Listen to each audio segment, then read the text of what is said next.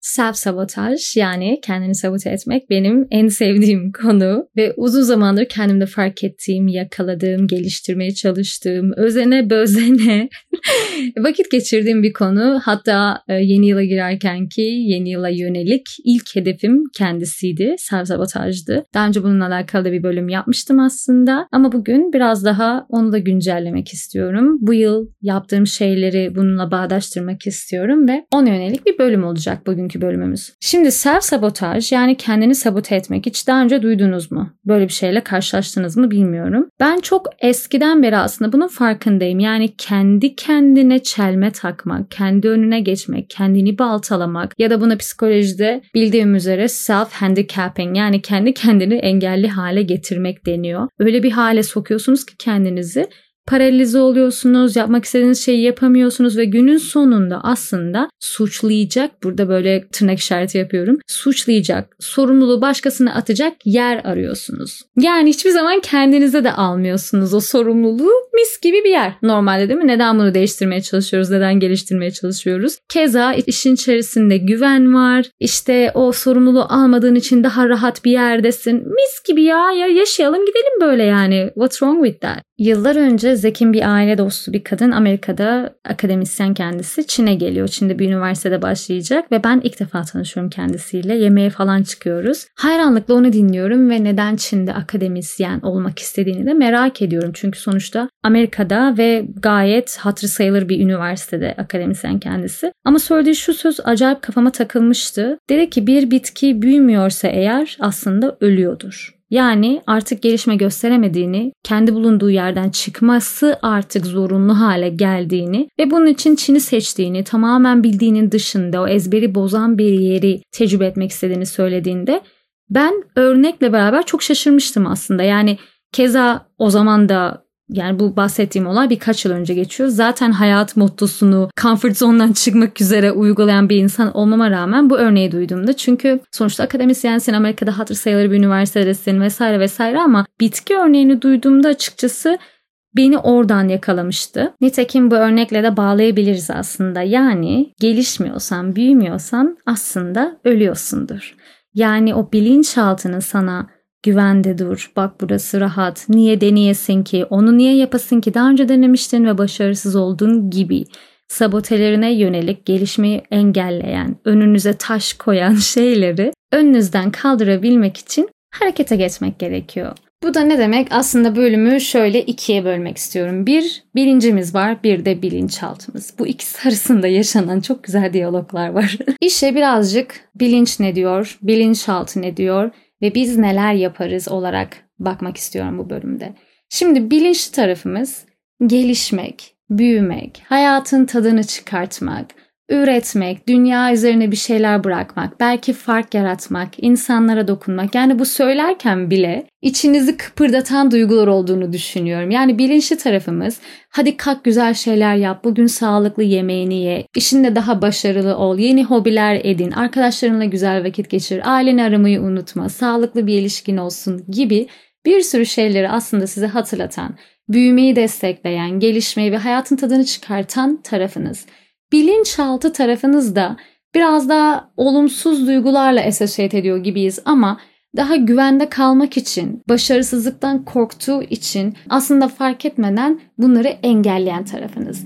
Yani anksiyete yaşayan tarafınız, hayal kırıklığı, kızgınlık, eleştiri hem de ağır eleştiri bunlar.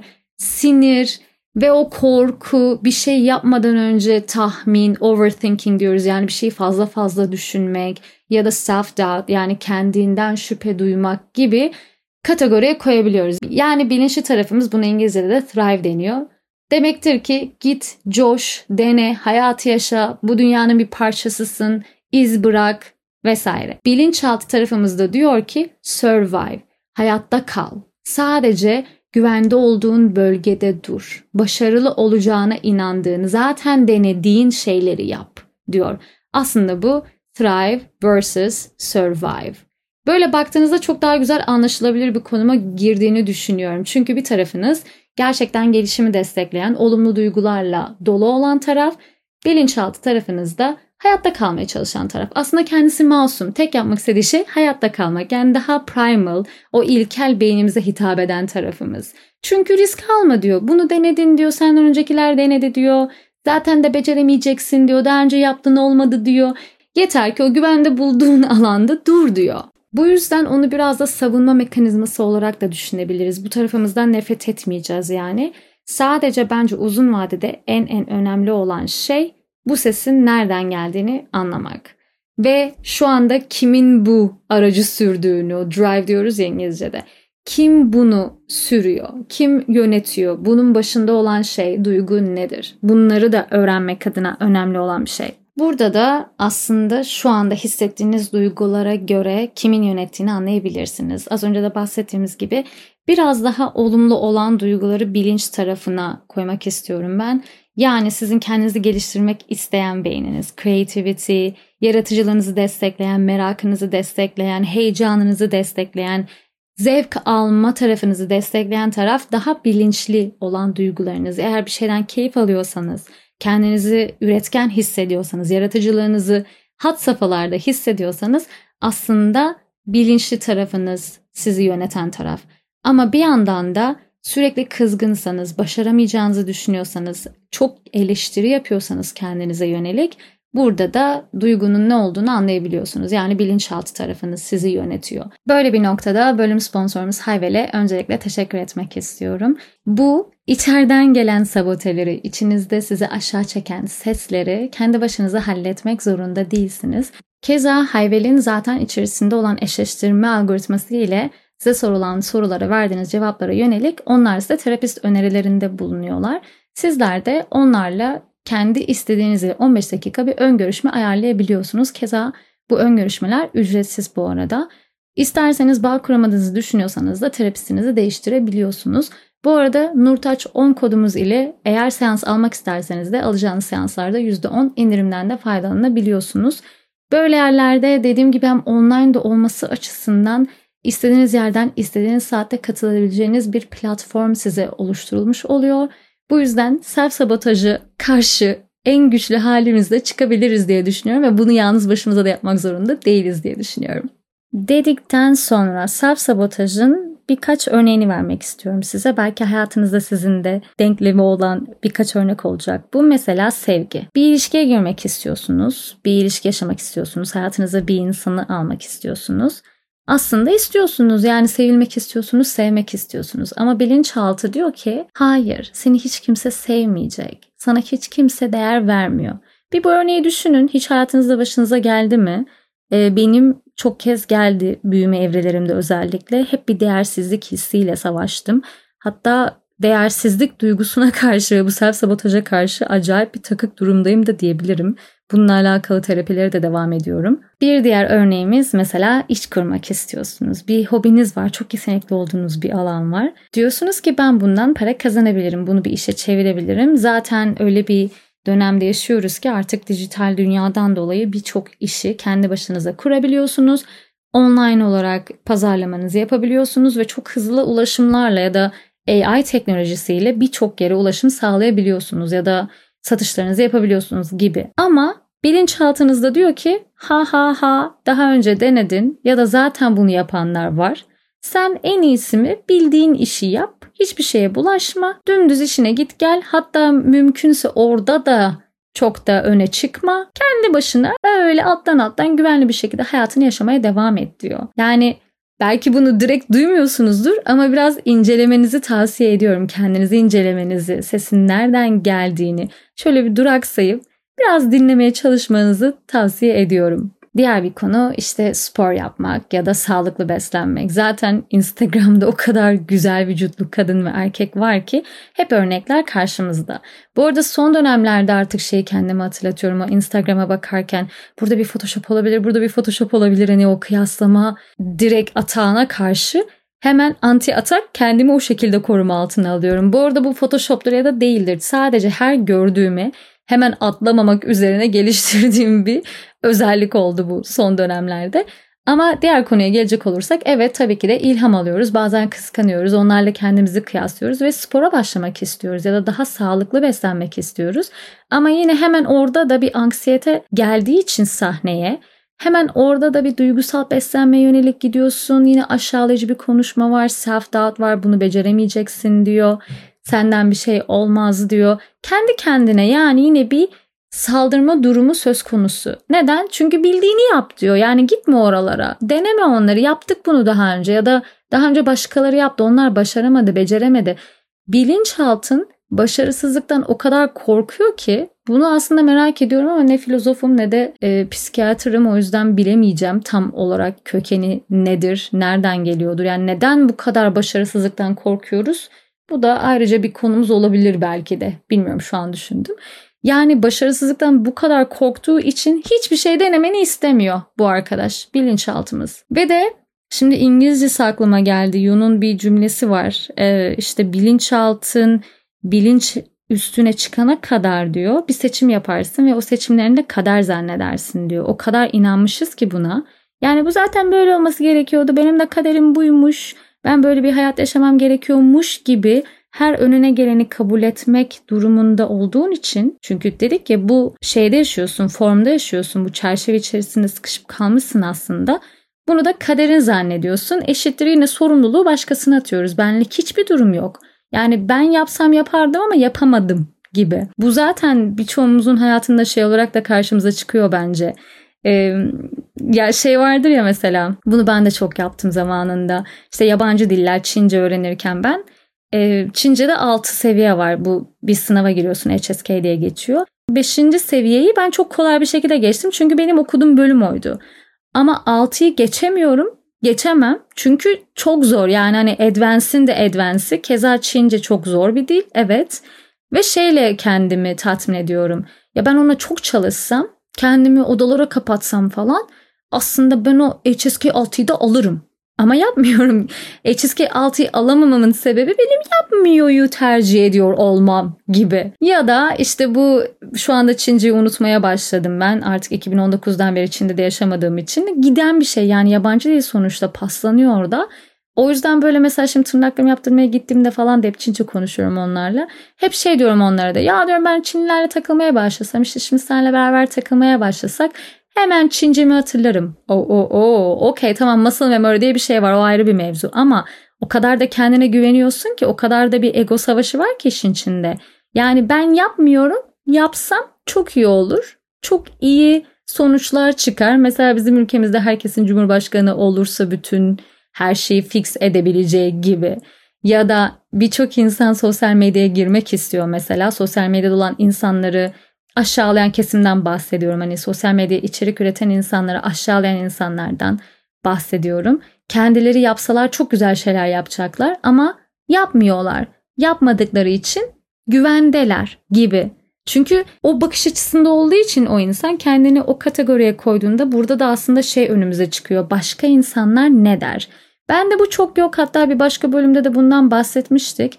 Ben de mediocre yani vasatı da yapayım bana yeter. Ben mükemmeliyetçi bir tip değilim aslında. Ama ben kendi yaptığı işi yaptıktan sonra çok eleştiren bir tipim. Bunu anlatabildim mi acaba? Yani yaparken tamam hadi yap, lütfen yapalım. Bunu ortaya koyalıma güvenen, inanan bir insanım beyin olarak da. Yaptıktan sonra beğenmeyen, yaptıktan sonra biraz daha zorlanan bir tarafım var benim. O da yine eleştiri bölümüne giriyor. Ama genel olarak başka insanlar ne der kategorim benim zayıftır. O çok yok bende. Vardı belki YouTube'la beraber bunu bunun üzerine antrenman yapabildim ve çok daha bu Kasım'da gelişti, ilerledi. YouTube'a girerken de bence yine bir miktar vardı çünkü çok olsa YouTube'a giremezdim herhalde diye düşünüyorum. Ama bence ilerleyen zamanlarda herkesin farklı düşüncesi olduğunu ve kimseyi gerçekten aynı anda memnun edemeyeceğini öğrendiğin anda içsel bir rahatlama da geldiği için o da onu da rafa kaldırmayı başarabildim diyeyim kendi adıma. Ama yine self sabotajda bunu kategorilere bölersek eğer genelde işte kendinden şüphe etmek, aşırı fazla düşünmek, kendine karşı acımasız ve eleştirel olmak, aynı zamanda başka insanların ne dediğini çok umursamak bir de erteleme olarak alabiliriz burada.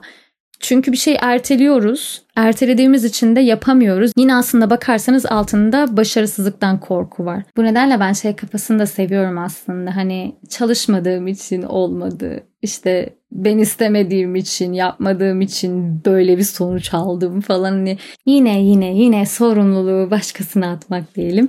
Aslında bunu ben de çok sık yapıyorum ama Bence şu anda en önemli olan şeylerden bir tanesi onun olduğu anda bunu fark etmek. Keza ben iki ay önce bundan daha önceki bölümlerde de bahsetmiştim. Spor ve yemekle alakalı artık canımın tak ettiği bir yer oldu. Çünkü bence benim formuma göre fazla kilo almıştım. Bu arada kilo mevzusu bu beden algısından falan bahsetmiyorum. Sosyal medyanın bize yüklediği bedenler, şunlar, bunlar, olumlamalar onlardan bahsetmiyorum. Bende olumlama işe yaramadı. Çünkü ben kendimi hantal hissediyorum. Benim artık kilo almayı associate ettiğim konu hantallık. Yani ben kiloluysan eşittir hantal ve tembelsini kafamda eşleştirmişim. Yani bunu ya tamamen sileceğim, üzerine çalışacağım ya da kilo vereceğim. Hani iki tane seçenek var önümde. Tabii ki de kilonun sağlıkla da alakası olduğuna inandığım için ikinci seçeneği seçtim ama bu da pat diye ertesi gün olmuyor. Dediğim gibi burada da aynı şeyle karşılaşıyorsun aslında bilinç ve bilinçaltı savaşı da işin içine giriyor. Ama ben karar verdikten sonra en güzel işe yarayan format şu oldu benim için. Mesela bakıyorum bilinçaltım konuşmaya başlıyor. Bakıyorum sahneye sabotaj çıkmış. Efendim ağzına geleni söylüyor. Kafasına eseni söylüyor. Ve ben de bunu fark edip diyorum ki I challenge you. Ben seni yeneceğim. ben senden daha güçlüyüm diye ona karşı bir challenge geliştiriyorum. Yani bunu fark ettiğim anda aslında beynime diyorum ki hayır bir de bunun tam tersini düşünelim. Ben sağlıklı yemekleri çok seven bir insanım. Ben sabah uyandığımda suyumu içerim, yatağımı yaparım, dişlerimi fırçalarım, sporumu yaparım, o terlemeyi çok seviyorum. Yani beynine söylediğin şeyleri biraz karşıtıyla değiştirmek. Bence sabotaja karşı açabileceğimiz en büyük savaş budur efendim. O sana kötü şeyler mi söylüyor? Overthinking mi yapıyor? Ya düşüne düşüne düşüne zaten kendinden şüphe etmeye başlıyorsun. Bunun başka bir alternatifi yok bu anlamda. Ama ve lakin sen karşıt görüşü, o diğer sesi daha yükselterek bununla en güzel haliyle başa çıkma yöntemini bulmuş oluyorsun. Keza bende öyle oldu. Spora başladıktan sonra Tabii ki de uyandığımda bazen şey hissediyorum. Ya kim yapacak ya? Bak dün de bacağını incittin sanki birazcık. Ya o kadar terliyorsun duş mu alacaksın? Hani bir sürü ses var kafamda. Sonra diyorum ki hadi bir müzik açalım. Biraz esneme yapalım. Vücudumuzu ısıtalım. Bir super green diye bir şey içiyorum. O bana enerji veriyor. Biraz ekstra sana enerji veren şeyler içelim diye hemen diğer sesimi yükseltiyorum. Onun volümünü daha çok artırıyorum. Bu şekilde de sporumu yapmış oluyorum. Bu arada akıllı saatim de var. Oradan da görüyorum. Bayağı bir gaza geliyorum. Sonra gidiyorum haftalık programa bakıyorum. Bu arada benim için en en faydalı olan şey tablo çıkarttım. Yani bayağı benim duvarımda aylık bir tablo var. Her gün yaptığım egzersizi kimle yaptım, ne kadar süre yaptım bunları da yazıyorum. Bir önceki bölümlerde de aslında kendini takip etmekle alakalı ve bunun faydasıyla alakalı bir şeylerden bahsetmiştim. Çünkü bu şekilde gelişim sağlayabiliyorsun. Ben gerçekten gelişimden keyif alan, kendisini challenge etmeyi seven ve bunları da inceleyen, geri dönüp baktığımda bu arada her gün günlük de yazıyorum.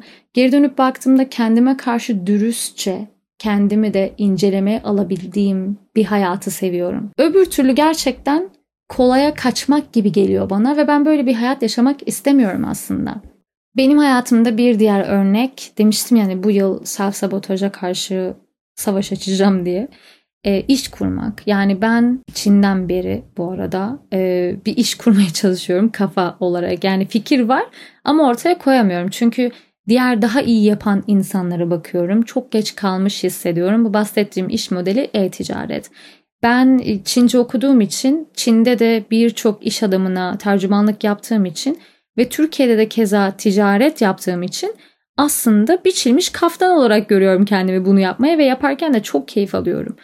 Ama Türkiye'de yaparken kadın olmamdan dolayı bir de o zaman yaşım da daha küçüktü. Ortamlara çok uyamadığını fark ettiğin zaman işte insanların seni nasıl konuştuğunu, nasıl take advantage diyeceğim. Yani senden nasıl faydalanmaya çalıştıklarını daha çok kadın olduğun için bu arada cinsel anlamda söylüyorum ya da işte seviyelerin bazen düştüğünü gördükçe benim gözüm korkmuştu o zaman Türkiye'deyken. Çin'de de dediğim gibi iş adamlarına tercümanlık yaptım. Çin'in birçok eyaletine, şehrine gezip bayağı Türk iş adamlarının hem rehberiydim hem de toplantılarında sanki benim ürünüm, benim markammış gibi çatır çatır negotiation da yapan bir insandım. Çince bu arada. İşte şimdi rast oldu ama önceden bayağı iyi bir seviyedeydi Çince. Neyse ben geri dönsem şakır şakır yine konuşuyorum yani. Onu da arada dipnot koyalım bari. Böyle yani bence ticarete ilgim var. Ticaretten çok keyif alıyorum. Ticarette tecrübem var. Ama bir türlü geri dönüp başlayamıyorum. Neden? Çünkü işte zaten yapanlar var. E-ticarette geç kaldım. Birçok insan onu yaptı. Benden daha iyi yapanlar var. Ben işte digital marketingi beceremiyorum. Çok para kaybederim. Vesaire vesaire. Kafan susmuyor ve dediğim gibi üzerine ne kadar çok düşünürsen kendinden daha çok şüphe etmeye başlıyorsun. Burada da benim için en önemli olan, en faydalı olan şey prosese odaklanmak oldu. Ben şu anda 6 aydan önce ne kadar ileriye geldim? Benim için en önemli olan ölçüt budur. Ben dünden ne kadar ilerleyebildim? Mükemmel miyim? Değilim. Henüz yaptım mı? Tam haliyle değil. Ama ben işin içindeyim ve her gün bir emek sarf ediyorum. Her gün bir gelişme gösteriyorum ve benim için en en önemli olan şey bu. Keza zaten daha önceki bölümlerde de vasatlık mı yoksa perfectionist mi yani o mükemmelliyetçilik miden bu yüzden de bahsetmiştik. Çünkü bence ben mükemmelliyetçi bir insan değilim. Ben olduğu kadar olmasına okey bir tipim. Ama iş konusunda işin içinde para da olduğu için ve parayı riske attığım için biraz orada özgüven sorunu yaşadığım bir alan oluyordu. Bir de hani beynin şey der ya sen bildiğin işi yap. Yani bilmediğin yerlere çok girme. Dediğim gibi ticaret yapmama rağmen hiçbir zaman tek başıma girmediğim için korktuğum da bir alan olmuştu. Ama artık korkmuyorum. Her gün geliştirdiğim adımları, yaptığım şeyleri teker teker not alıyorum. Bununla alakalı da bir chart tablo hazırladım kendime. Bayağı gözlemleyerek, ölçeklendirerek bu şekilde bir ilerleme gösteriyorum. Yıl sonuna kadar hazırladığım bir plan var. Yıl sonundan sonra zaten videolarda da bunları göstereceğim. Bayağı nasıl olduğunu e, datalarıyla falan vermeyi düşünüyorum. E-ticareti uzunca gösterip sizinle paylaşmayı düşünüyorum yani. Burada da demek istediğim bir şey düşündünüz mü? Aklınıza bir şey mi geldi? Hemen harekete geçmek. Onu dallandırıp budaklandırmadan, pazartesiyi beklemeden, hemen ertesi gün, belki hemen o gün mümkünse eğer hemen aksiyona geçmek. Çünkü aksiyona geçtikten sonra bir de bir motivasyon geliyor. O momentumu yakalamış oluyorsunuz ve bir şekilde çark devam ediyor. Bence gerçekten buna odaklandığınız zaman dışarıya karşı da biraz daha kendinizi koruma altına almış oluyorsunuz. Sadece içeriden sabotaja değil başka insanlar ne der? merceklerle size bakıyormuş gibi hissediyoruz ya oysa ki hiç kimsenin aslında umurunda değil. Nil'in bir sözü var ya çok seviyorum ya. Konu komşu ne der diye dinleme. Onlar senin hakkında happy topu 15 dakika konuşacak. Oysa ki sen o hayatı ömür boyu yaşayacaksın diyor. Yani başkaları ne der? Böyle nasıl bir şeydir ya? Hepimizin içine işlemiş, kanımızda olan bir şey ama gerçekten başkası seni senin zannettiğin kadar zaten önemsemiyor. Oysa ki sen başkaları ne der kaygısıyla yapmadığın şeylerin içerisinde ömür boyu sıkışıp kalıyorsun. Böyle bir denklem bunu yüksek sesle söylediğinde çok saçma gelmiyor mu? Oysa ki hepimiz her gün bir miktar bunları hayatımızda yapıyoruz. Canımız Nil'imizden de bahsettiğimize göre bence artık bu bölümü bitirebiliriz. Umarım keyif aldığınız, size de dokunan, belki yardımcı olan bir bölüm olmuştur. Yeni bölümlerle görüşmek üzere diyorum. Öpüyorum size, hoşçakalın.